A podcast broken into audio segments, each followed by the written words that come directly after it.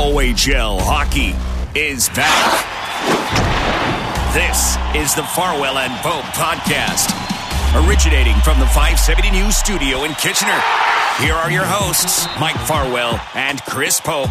In the immortal words of Rangers forward Jonathan Yantsis, Popey's taken a lot of options this year, eh? I know. I uh, missed another game.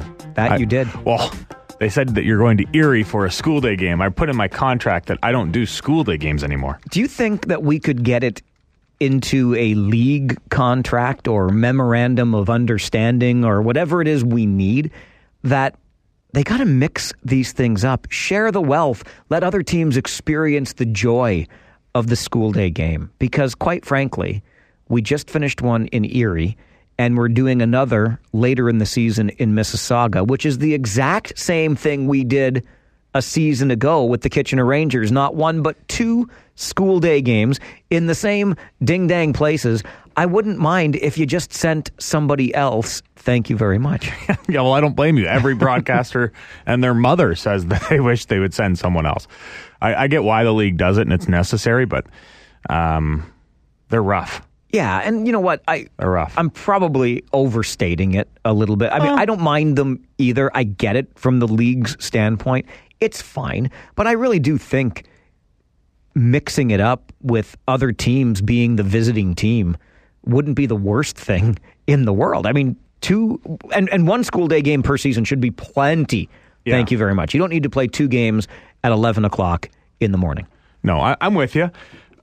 But uh, the schedule year over year is essentially the same, isn't it? Like, for or they usually have a couple year cycle. Like last year was much of the same this year, and then next year will be the same, but then the following year will be much like last year. Right. I think I, I've never really put my finger on it, Yeah. but because I remember we, for the longest time, with the Kitchener Rangers, would close out our season in Saginaw and the Sioux. That would be the last weekend of the season. Now we haven't done that in I don't know how many years now. Certainly not in the years you and I have been working together. So yeah, I don't know if there's a set cycle to the OHL schedule where it flips over or something like that. But anyway, whatever. We how get to was do two. how was the game? Uh, your absence was noticed Okay. by more than just me. But here's something Oh, good. interesting I that heard, happened. Heard Yeah, a couple players were chirping me. they were chirping you. I can't even repeat. I cannot even repeat what Riley Damiani said about you. It's not even fit for podcast. Oh, wow. But he Okay. was harsh. He was scathing in his criticism. Oh, I hope he has a turnover in the neutral zone tonight. I'm going to carve him. Funny thing happened though, and actually Damiani was involved in the game in Erie, where it was in the third period, and Damiani received a pass at center ice, but sort of only half the puck came.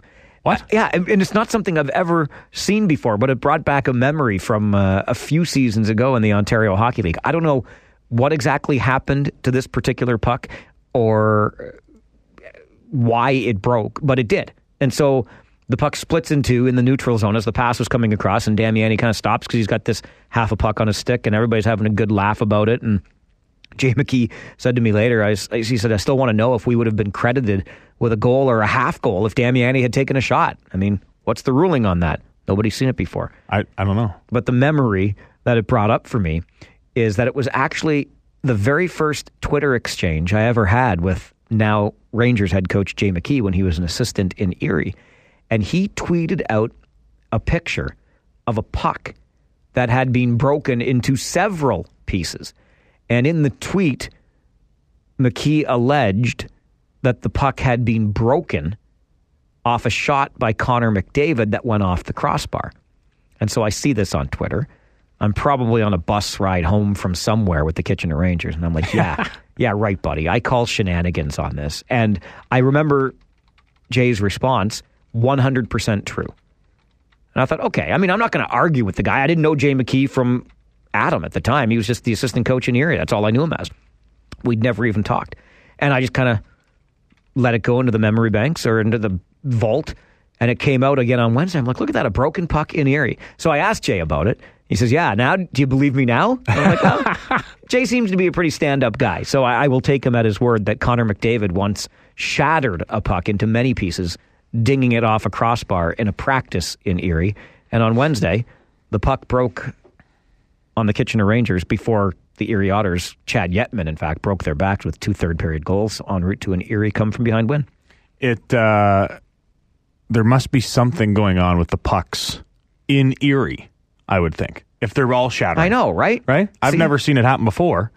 And all of a sudden, two pucks within a handful of years. I believe the Connor McDavid one because I, I just believe everything. He, he can do whatever he wants at this point. I want to shatter this puck off the crossbar and go. yep. Yeah. Th- th- Nothing is going to surprise me. It might be one of the strangest things, though, that I've seen in a rink to date. Yeah. I just it was just weird. All of a sudden, the puck's in half. Well, we talked about it on a couple podcasts ago. The weirdest thing I've ever seen in a rink. You'll have to go back and listen. Um, Oh, come on. though, hands down. No, no. But I mean, Oh. you're really going to make them go back and listen? Yeah. All right. That's the beauty of podcasting, man. Got to get our listeners up. a few episodes ago, it's true. It was when we visited London, and Yeah. Chris even said early in that podcast, "This is the strangest thing I've ever seen at a hockey arena." And just for the record, the Farwell and Pope podcast available every Friday where you get your podcast and still awaiting a sponsorship. If you want to sponsor us, let us know. Hit us up on Twitter at Farwell underscore OHL and at underscore Chris Pope. Don't forget anything that is on your mind OHL wise. Hashtag AskFNP. Something that was on the minds of many people around this league, Mike, uh, came to, I don't want to say a halt or a finish because I don't think this will ever be finished. but the Ontario government making a ruling or saying that Ontario Hockey League players are student athletes. They are not employees of the team, despite the massive amount of money most teams make. Yeah. Your thoughts? Well, I, I got to say, first of all, I have to eat a little bit of crow on this. Okay. When David Branch uh, sent the open letter to the Ontario government, I thought, jeepers, I mean, good optics, good job by the league to sort of make it known that this was an issue. Of course, there's a class action lawsuit that's due to come back up late January of 2019, if I'm not mistaken. But I thought this was merely for optics. I thought the Ontario government, certainly this early in its four year mandate, has far more pressing issues. And then all of a sudden, the fall economic statement comes out and it reads the following, and I quote To ensure OHL teams have a level playing field, the province will exclude OHL players from the Employment Standards Act 2000 while guaranteeing they receive scholarships for post secondary education. So there you have it. As you point out, they are not employees, they are student athletes. This, quite frankly, is the way I always thought it should be. I think that the whole notion of a union got started by somebody disgruntled with the assistance of somebody who wanted to try to make some money off of union dues.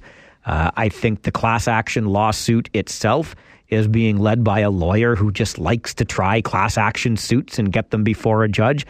Uh, listen, at the very beginning, if you are going to make players employees and pay them an hourly wage, then you are not going to be funding their education. You are not going to provide free room and board for them.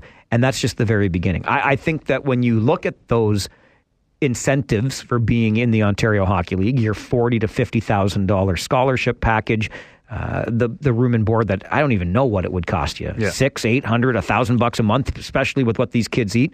Forget about it. The players would come out on the losing end of this by the end of their junior career. So I, I think this is the right thing to do. I'm just honestly a little surprised that this government had it in its sights, but clearly it did. Dave Branch knew something I didn't. I think that once Dave Branch issued that calling on the government, I think they had to respond, right? So that's why I think it was in their sights, as you mentioned. And I think the OHL was doing it in a way to get ahead of it, to, to get this ruling in place so that when other things are coming up, because I don't think this is going to go away. It was 2014, there was a $180 million class action lawsuit. That's the one that's coming up Right? end Yeah. of January 2019. That's Yeah. still Still going. moving its way through. right? Yeah. And then obviously last year with all the talk of a players association and stuff, I think it was smart for the league to get ahead of it. I agree with you. I don't think, as we talked about last week, I don't think they're employees. They got it pretty sweet. Any kid would playing hockey would give their left arm to play in the Ontario Hockey League. It's or the CHL for that matter. It uh, it's it's not the hardest. Uh, I was going to say job now, it's not the hardest. it's not the uh, hardest. Uh huh. it's not the hardest agreement to have at that age. Um, and they're looked after, like you mentioned. I think that it was smart by David Branch, as he seems to show over and over and over again. Um, and I think that the the government handled it well. It'll be interesting to see what happens with this lawsuit. Chances are it's going to get. I I don't know. I think it's led by people again who all have their own self interest at play here, right? Most If- are though. Uh, yeah, Right? Sure, absolutely. And and we are certainly biased from our perspective, but I think we also have enough of a track record to say and be believed when we say it. If we saw things that we thought were amiss in this league, the way players were being treated, the way franchises were being run, we would tell you about it. We would if somebody's skimming off the top, we're not going to hide that fact. If a if a player or a team is being mistreated, that's not going to be something that's kept under wraps. As you said, it's it's a pretty good way to sort of make a living as a teenager. And I don't think you're going to get anyone to come out and tell you otherwise. I think that's that's the biggest thing. You're not going to get an active player to come out and be like, "Yeah, I think we're employees." Because guess what happens? Your career's over. Uh, You're blackballed in the league. You're blackballed at the next level in pro hockey. If we get one message from Glenn Gumbley about this, I am blaming you Why? because I don't want any more of those messages. Oh, yeah, I don't want any more of those messages. right. Yeah, I, I think it's a it's something that it sounds weird to say that we're talking about it bec- because I don't think there's anything more to say. Like it's just a, it's an attempt that's an ongoing failed attempt. It's not going to happen. Concentrate on something else. I don't know. Unless you're gonna unless you're gonna get a whole team coming out or a superstar in this league coming out, it's not going to get any legs. It's over. They're student athletes. It is what it is.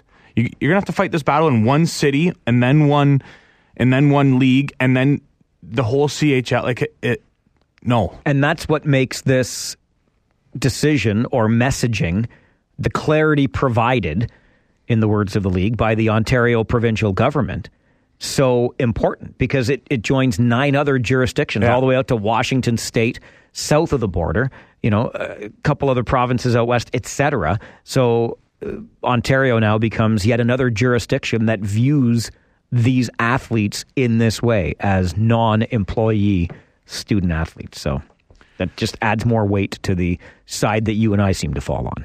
and most people do. I think uh, using that term "student athletes" is a perfect little segue. A guy who is going from athlete to student, Luke Opilka, former Kitchener Ranger goaltender and St. Louis Blues draft pick, announcing retirement this week. What was your thoughts when you first saw Opie was retiring? I don't mean to He's not an athlete. He's not a player on the team now. I could think I can call him Opie.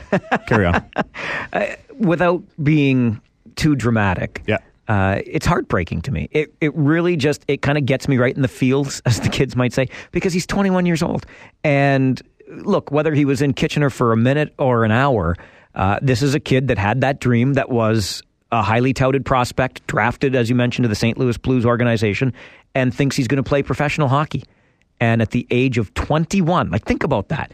I'm more than twice that age if you told me at 21 that I could no longer pursue my life's dream, that's going to sting more than a little bit. That's my take. I I read earlier this year that he was going to go to camp with the Blues, and I thought, man, what a story! If he can play, I don't care if it's the Coast, I don't care if it's the Southern Professional Hockey League, the SP. If he can play pro hockey after going through two hip surgeries plus a couple re re-entries, I thought, what a story that would be. I thought I was banking on, or I was hoping for it so bad. And then you see he announces retirement, and yeah, heartbreaking. It was one of those when you see Connor Hall go down with another injury. That's what go- it was like. I was just going to say, put a pin in this because you wait. You wait till Connor Hall gets both shoulders done again and done differently. This kid's not done. No. Mark my words. He's not, and I mean, he's done in the O. Yeah. No offense, but well, maybe. no, he is. you just wait, though. He's know not giving he's up done, the dream. We don't have that on confirmation from the team. I have it on confirmation. I don't have it on. Con- I'm just. It's on the Farwell and Pope The Farwell, confirmation. yeah, yeah, yeah, Our belief confirmation.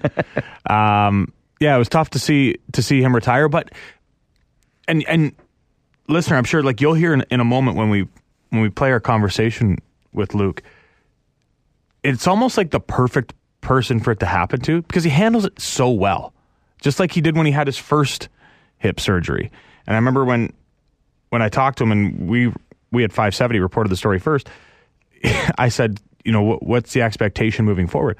And his response was, I'll be in Kitchener in my Halloween costume. this was in like July. You know, he he always had that that light attitude about him, and I think that seeing him go through this and the the levity that he's treated it with really shows the kind of person that he is. He's a goalie. He's a flake. It's it's not a flake. It's like you said, it's a tough thing to go to. Your dream, especially when you're drafted, you're thinking when you're drafted to the to the NHL. I can only assume that you're thinking, I have an opportunity to make it. He's a goalie. He hasn't even figured it out yet.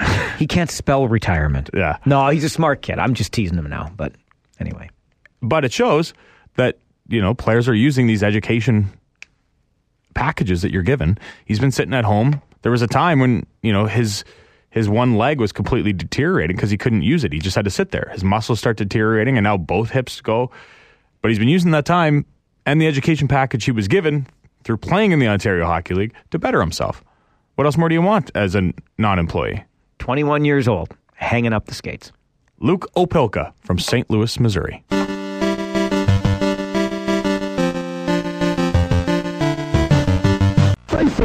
Well, Opie, uh, first of all, thanks a lot for for taking the time to chat with us here. Um, obviously, making news this week coming down that uh, you're hanging up the skates. What went into that decision? Um, a lot of it was just uh, you know like quality of life. Like I just I couldn't get my hips right, so um, just came down to that kind of decision. Like, was it worth it to to really try to push the envelope even more? But that's what, that's pretty much just what it came down to obviously not something that you would have expected to be doing at the age of 21. You come into the Ontario Hockey League as a high, highly rated prospect. Uh, you're headed to the National Hockey League. You're right on that trajectory. How much more difficult did that make it? Was it in the back of your mind that you're still a young man and, and you never know about the possibilities of recovery? Yeah, I mean, that obviously weighed on my mind uh, pretty heavily, but I also put a good year year work into it. You know, I, I just settled down. I just stuck to rehab and just kind of tried to get them right. And then, you know, at the end of the day, it still went sour on me. So, um, so I guess just at some point you have to just call it. You know. You were skating with the Blues organization this year, leading into the season. Um, when you were on the ice, how were they feeling, and how was your body reacting? Uh, and that was that was part of the issues. It just kind of like it never fully got good. You know, like I never fully felt uh, like recovered, and then it just started to get worse. Like it, it kind of hit a hit a peak, and then it started going down again. And so after that, I had to get another uh, revision done, and then you know, following that revision, I just kind of talked to the doctors and kind of start to figure out what you know, like where the odds, and you know, and made the decision from there when you made, that decision, how much did you lean on? You, you, mentioned the doctor, but also your family, or was it this is strictly you decision? Um, I mean, obviously, my family was wanted me to, you know, they they were supporting either way. You know, they wanted me to try to give it another shot, but at the end of the day, it was just they were going to support me either way, and I knew I had, uh, you know, school in my back pocket, and I could always do that route. So I just, at the end of the day, I just kind of took the decision that would lead to, you know, hopefully long term health. Let's talk about the good stuff, Opie. I mean, it's not as though you didn't get a chance to play some really meaningful hockey in your life. Is there a moment, a game, something, anything at all that stands out from your time as a Kitchener Ranger? Uh, Aside from no, dealing with us, of course, you know. I thought we were talking about the good stuff. That was a that was a high point for sure. But um, no, I think probably my first season there, honestly, because you know going into it, I you know being an American born, I didn't know much about the OHL. You know, you know, I just I had no idea what it was like, and then I got up there and I just absolutely loved it. You know, I had the greatest billets. I had, you know, the team was really good that year, and we were really, uh, you know, competitive. And probably my favorite game, like singular game, was that one game we beat London. That my first year there and then the thing that sucked about that is I don't think we beat them after that. then they went on like that three year just rampage in that one. So it's nice to get the one lick in though. I remember that game so well because you stood on your head in that. You, you might have, with no disrespect intended to your teammates, you might have won that game by yourself. I mean, I, I obviously can't agree with that. I think they did they did their part, but um, no, that was definitely a great feeling because you know that's such a good rivalry, and I loved it. I love playing those guys. Opie, you came here with uh, your good buddy Jake Henderson, who's still around this area, and uh, it wasn't t- too long ago where you were back up here. Um, how what was or what was it about this area that allowed uh, two guys from St. Louis, Missouri, to feel so at home? Uh, I think it goes back, you know, like like I was saying, like I just I fell in love with this city. Like I still I still miss it, and I always like to come back and visit my billets and my girlfriend's still from there. So, um, no, I actually talked to Jake uh, last week, and he's doing really well. He loves it still, and um, he says his team's struggling a little bit, but he's having a good time. If you talk to uh, Hendo, can you tell him to shave that duster? Come on. oh, I know. There's a lot. Of, there's a lot wrong with that. he needs a pair of shears. Luke, you talked about how you how you had school in your pocket whenever uh, you were recuperating at home. Well, Henderson was still a part of the Rangers. When we talked to him, we'd ask about you, and he would always say that uh, all all the, all the guy's doing is studying. He's got his nose in a book the whole time. He loves his school. Is that him I being do. facetious, or is that uh, you actually enjoying school? No, I actually do enjoy school. I've, I've uh, you know, ever since I've been injured, I've accrued like I think a year and a half worth of credits just from online at community college. Um, so I'll probably go in school, you know, as an accredited sophomore. So that'll be good. I'll already have a year done, and then uh, just you know, focusing on school, I'll probably be able to finish pretty quick. So what's next? What's the long term goal? Obviously, uh, a hockey career professionally is not in the cards right now. Where, where do you want to go uh, after school? What are you going to study for?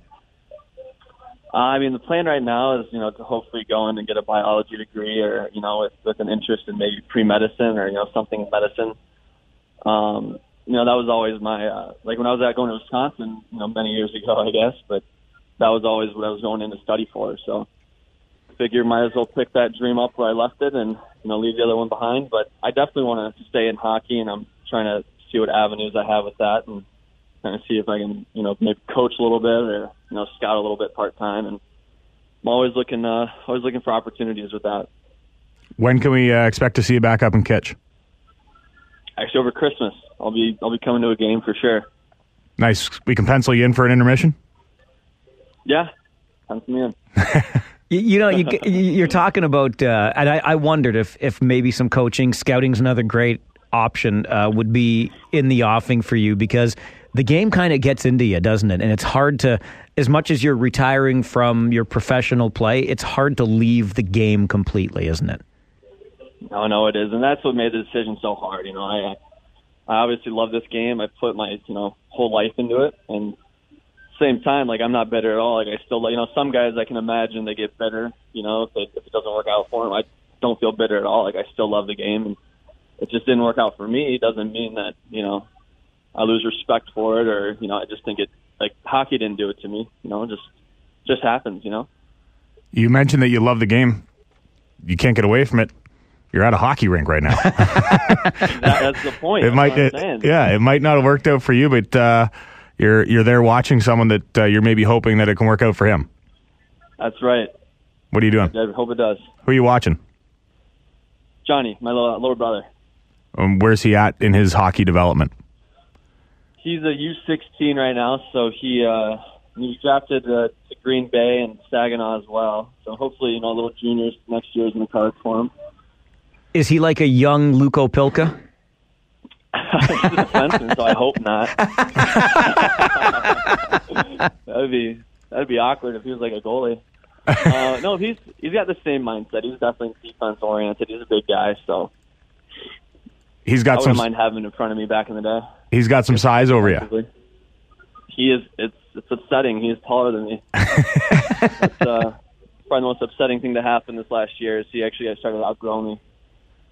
You, you said he's drafted to Saginaw, like in the O.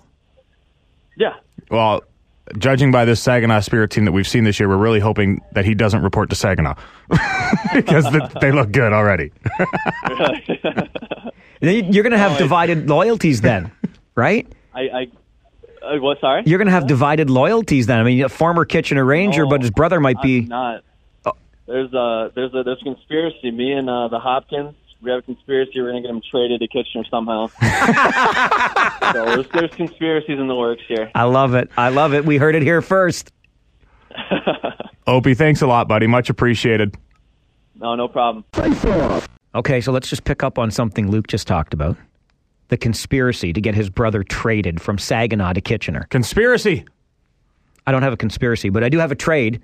Not that you haven't heard. Mason Primeau's worth two second rounders, eh? From Apparently. Guelph to North Bay. Stan Butler parting with the second rounders to get Mason Primeau. This, to me, looks like a deal that is based almost entirely on Mason Primeau's birth year. He's a 2001, but he goes to North Bay. Couple of second rounders come back to the Guelph Storm, and conventional wisdom suggests this just puts the picks in the Storm's cupboard for a deal down the road. That is a very good point. That they can now take those two seconds and shift it in to maybe with something else or someone else and get a bigger package. Morgan Frost. Um, sorry, I had some in my throat. Get in line. Um, 13 points in 60 games last year for Mason Primeau, seven in 20 this year. Still, as you mentioned, the age of a 2001 birth year, that's why they're getting two seconds, right? Yeah, I think so. I don't think Mason Primeau's point production in the Ontario Hockey League up until this point as a sophomore is necessarily warranting the price, but the fact that he's going to be around in North Bay for another couple of years, if not three more, that makes it worth two seconds at this point. And I don't, we, we talked about it. It seems odd for um, Stan Butler to trade two seconds for a guy like Mason Primeau, with all due respect to Mason Primeau. We don't know what Stan Butler's up to right now, though, Well, right? He's taking, I well- don't, where's, where's his, yeah. Yeah, we wondering a lot of things Yeah. about the notoriously quiet and private uh, Stan Butler, But I'm taking a step away. Is he still making those moves? No, that's a good question. I think he's just taking a step away from being Coaching? behind the bench, yeah, Yeah. and making all those trips. Uh, but yeah, I, I could be uh, I could be wrong on that. More than anything, uh, I didn't look at this North Bay team uh, as a team that was going to be overly active in purchasing players. I thought they might be, you know, trading guys away from North Bay. Justin Brazeau. Sorry, I got th- something in my Yeah, throat. It's that time of year. Yeah, I think. things start to appear in throats. Yeah. yeah. Uh, anyway, so I, but again, the, the the price is absolutely right. You're you're getting a guy on your team that's going to be there for a minimum of two more years after this one. You would think, and so two seconds for that length of service for a guy that he's going to Mason Primeau is going to fit right in up in North Bay, no doubt about it. Big time. Big body, plays the physical way. Who else played like that? Oh, right. His father and his uncle. There you go. That's where he might get that from. might be might get the that case. So- It's starting to come up to that time of year, eh? End of November, beginning of December. Isn't this when all those trade wins? They do Come in? and the That was a Christmas sound effect. I like that. Thank you. We didn't even have to push a button for it. That was all Chris Pope, ladies and gentlemen. At underscore Chris Pope on Twitter. If you would like him to offer sound effects for your podcast, the Christmas freeze will happen. The World Junior freeze will happen. So really, when you talk about that window where that draft is blowing through, that was your cue. is is actually uh, closing rather quickly up until that January 10th deadline. So, uh, will other teams get into the mix? I don't know. I, I'll be honest with you, Poper. I'm I'm kind of waiting for the Kitchener Rangers to get into that game. And don't get me wrong, I'm under no illusions that this Ranger team should uh, start juggling pieces to to make a run in 2018-19, but I do think with the way this team is going, that a little bit of a shakeup wouldn't be the worst thing for it. So, can you go out on the market uh, and use some of the picks you have in your cupboard to bring in a player, uh, maybe a player with with size, because you don't have a Connor Hall anymore, and Kyle Gentles will eventually be back from injury. But you know, to add a little bit of that sandpaper into your lineup, or maybe a guy with a with a bit of a scoring touch, depending on what it is you're willing to let go of. I'm not saying three second round picks by any stretch of the imagination. But I am saying let's dip into the cupboard and see if you've got something that might sort of uh, change the luck in Kitchener right now. to me, the Rangers are in, excuse me, what is a a tough spot because I don't think they could be buyers, and I don't think they want to be sellers or can be sellers. Well, okay, I'll go ahead. Sorry. The buy and in in the previous years when we say buyers, we mean teams that are going to unload a ton of picks for a ton of guys. Could the Rangers go out and get a steady back end guy? For sure. Could they go out and get a guy that's going to maybe score 20 goals throughout the rest of the season? For sure. And that's maybe what they do. But I don't think you want to pay the price or at least sell off anything if you are wanting to sell. I just don't think that they have an asset right now that they want to part with. Their number one asset, I'll say it, is Jonathan Yantsis right now. No question. And I I think he's he's back next year for you as an overage forward who is going to again elevate his game from where it is at right now. And next year you're going to be sitting here going, you know, it'd be nice if we had an overage goal scorer. This is what ties in to my point, though. You talk about Yantsis, so there's one. Yep. Then you can add into that Greg Meireles, number two. You can add into that Joseph Garreffa, number three. Nick McHugh is number four. Luke Richardson is number five. Those would be five guys turning into overagers for your team next year. You can't keep them all. So when you're reading the tea leaves, are any of those five the expendable types now while you can get something in return as opposed to coming into a season with five when everybody knows you have to unload some overagers?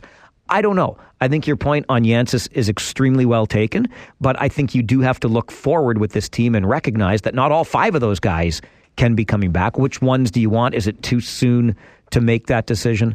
I'm not sure. But on on my point of doing something, go ahead. Real quick, Alex Lipanov, Rickard Hugg, also 99s. Thank but you. they won't be back. Right. Not expecting Yeah. either of them back for sure. I just um, knew somebody would be like, Lipanov and Hung are also 99. Why aren't they going to be overagers? I'm glad you brought it up because I was just going off the top of my head as guys that I expected to see. But uh, you'll remember in recent history with the Kitchener Rangers, a couple of deals, the likes of which I'm talking about. And and we could argue whether or not they worked out or not. But Paxton Leroux was one. It turned out to be devastatingly bad for the Rangers because he injured himself in the first game he played, but he was brought in with a younger, smaller Kitchener Rangers team, quite frankly, to put a little bit of the fear of God in the other teams playing them. And like I said, he gets hurt. But the idea was there. And that's kind of what I'm thinking about with Yeah. this team. The other example would be Jake Patterson, the goaltender the Rangers brought in, spent, I think it was two seconds on, on Patterson, if I'm not mistaken. It might have been more. I think it was two, though. But and it, the reason they brought in Jake Patterson was to solidify an inexperienced team, keep them where they wanted to be in the standings so they would get a better draw in the first round because they were finishing, they were going to finish five through eight, and then help them into the playoffs build a little bit of experience. Did it work or not? I'm not certain about that, but those are the kinds of deals I'm talking about with this team right now. Do you just do you're you're doing a Yeah. tweak, you're putting a band-aid on, whatever the case may be, just to kind of mix things up a bit. I agree with you. I think that's the kind of deal that they're going to make. I don't know what it's going to be um, because I don't think you're going to get a premier guy. And that's why I think we're going to see them wait because you want to see the going price. And if anything's taught taught me anything over the last couple of years, is that you might want to wait. Like I, you look back to that Flint deal where they traded Ryan Moore and Nick Caamano to Hamilton and got fleeced. In my mind, Connor Roberts, a second and a third, and then another third rounder. So a second, two thirds, and Connor Roberts for those two players. I think the asking price is going to be a lot higher. So maybe if Kitchener, if you are, but like if you if That's you are almost the asking price for Lucas Rowe. whoa, Sorry. which we still don't completely no. I don't understand that one, but anyway, um, I I think if you're Kitchener, you want to wait because you need to give your young guys time to play, and now's the time to do it. I think you just accept what you are this year, and you use it as a building year, not a rebuilding year, a building year to give guys like Sabrango, Valad, Tresser, and Langdon. Langdon, thank you. Um, I, you give those guys the opportunity to succeed, get the ice time, and then next year, that's the year that they're feeling more comfortable. They're a sophomore player, and they take that next step. But if you are going to bring in the type of guy that we think they will, you want to do it a little later because they're going to take ice time away from one, some of your younger guys. I suppose. I suppose. Although I, just don't. think there's a lot of talk. There's a lot of talk about how the Rangers need to trade guys like Garreffa and Yantsis, and the- no, like I get those five players, and yeah, three of them will be overagers on this team next year. We might see four of them at the start of next year and go with a, a bit of a platoon. But I'd imagine, like, if you're going to trade one of those five or two of those five, I don't know that you can do it right now. And I don't know if you're going to get the return that you actually want. and I want to be clear, I'm not I'm neither advocating for nor expecting that to happen. I'm, I'm not. I, I just think that something minor, something cosmetic along the lines of a Paxton Leroux or a Jake Patterson, not that the Rangers are going to trade for a goalie, but just something mm-hmm. that changes things up a little bit. And I, I do think that this Rangers team is a, a wee bit undersized. And so if you've got a bigger body, because you don't have Connor Hall, he's not coming back. No. So are you replacing that with a similar style or similar sized player? Just to, just to add something else for them. Well, I have no problem saying that they probably will trade two of those five because the Rangers have a deep history of not just allowing overagers to walk away from the game. They want to find a spot in this league that they can play. So if the Rangers know which overage uh, players they're going to keep, it wouldn't surprise me if the Rangers make a trade with for two of them this year so they can either A, go on a run, or B, go to a team that's going to keep them next year, which we see all the time. One thing that I think I can say with confidence at this point, even though it's early in his tenure as GM, Mike McKenzie is not about to get fleeced on any No. deal. Because you referenced the the Flint Hamilton deal earlier uh, and the fleecing that the Firebirds took on that one. Uh, I don't think Mike McKenzie's going to get himself fleeced. I'm with you. And you, you mentioned the undersized. The Rangers have three forwards over six foot tall. That is undersized. Not that's not a little undersized. That is undersized. And one of them is Matt Gordon, who's been out of the lineup with a pretty serious injury for the last little while. The other ones are Yantsis and Lipanov. It's a small team up front, especially. They could probably use some size up front, but then you're going to take some of the ice time away from some of your forwards. Your forwards that you're hoping are going to, you know, be a, a major contributor next year. And on the back end, you probably need a veteran. Kyle Gentles is going to come back. That's like making a trade essentially when he's when he's healthy. Connor Hall probably not. But then you're again you're going to bring someone in, and we're already talking about Arber Xhekaj probably losing some ice time or all of his ice time if and when Kyle Gentles comes back. So then I don't know who else you're going to pull out of your lineup, but you're going to be taking ice time away from someone, and I don't really think you want to pull ice time away from any of those guys. Well, you see the Guelph Storm starting in the Western Conference. I'm I'm not as convinced as everyone that the London Knights are going to go all in when it comes to trades this year, although they certainly have the assets to do it with what Dale accumulated last year when he sold off parts of his team. So we'll see what the London Knights do. But in the East now is what I'm watching for and waiting for somebody to blink, and those somebodies would be either Ottawa or Niagara. And and Barry always makes me curious, always keeps me wondering. Niagara, it's my pick. Okay. Uh, London just got another player too. London Knights prospect Paul Cotter, another Yeah. guy. I think the return of Bouchard and Formenton, um, excuse me, allowed Cotter's uh, decision to be made a little easier. So it's only adding another uh, NHL drafted player Yeah. to the Knights roster. Fourth rounder to Vegas is Cotter. Mr. Cotter. Mr. Cotter, Mr. Cotter. Mr. Cotter. Yeah. Um, I hope there's a few references to that throughout London throughout the year. Should we just call him Horshack? I like it, Mr. Cotter. Um, it. I think I'm, I'm with you in the sense that London probably won't go all in with draft picks. I think they're going all in with people they've already drafted, and they have the rights to, like Cotter, like Bouchard, like Formenton. And I think that I don't, or their team doesn't need to be dismantled in the way that um, teams in the past couple years have been with draft picks. They, that's not London's way. They're going to find deals like the Lucas Rowe deal. They're going to find deals like they've made in, in years past, and they'll get a good deal on someone, or and they'll just add to it. They're not about to leverage their or mortgage their future for this year. just ask just ask sometime and then duck Dale Hunter how he still feels today about the deal he made for John Tavares in 2009. Just He- ask him. He didn't like that one. Didn't work out very well. No, well, I shouldn't say it didn't work out, but they didn't win the championship, which Yeah. was the pushing your chips all in idea when you went out and got John Tavares. Right. And he has made it pretty clear since that time that never again will he be will he put himself and his franchise in that position. And there was rumors that year that Windsor was even going to go out and get John Tavares. He was going to join his buddy Taylor Hall down there. Now, I've already eaten crow once on this podcast because I misread Dave Branch's open letter to the Ontario government. So maybe Morgan Frost ends up in London after all. I don't know. I'm just uh, reminding you of some not too distant history. It, uh, it it's it's as we mentioned that time of year. It is. I love it. Keep that sound effect coming. From that distant or not too distant history to the very near future. You going to come to Flint or what? Between podcasts, we will make a Wednesday trip to Flint, Michigan with the Kitchener Rangers. I don't know if I'm going to come. You going to take the option again? I think I might just do home games from now on. I'm telling Riley Damiani on you. Oh, I, I what I'm going to do is take a look at the Flint forecast. If it's not 10 centimeters of snow like we're getting up here, apparently, this is a joke. It's ridiculous. It's fall, not winter. Apparently not. We went from what summer to winter. We did not really experience Exactly. a fall. No, it's a joke. And you know, you and we've been getting grief from our uh, bus driver Moose that we've pulled the option ourselves and drove to a couple games this year, Guelph, London, and uh, getting the grief from him. Hey, if there's snow on the ground, I'm hopping on the bus. I, I want no part of it. No part of it. Just crank up the heat and leave me alone. I hate the winter. You and me both. And yet here we are following around this glorious game. Flint midweek, and then we'll have another edition of the Farwell and Pope podcast. I'm Farwell. And I'm Pope, and that is the Farwell and Pope podcast. This has been the Farwell and Pope podcast, posted weekly.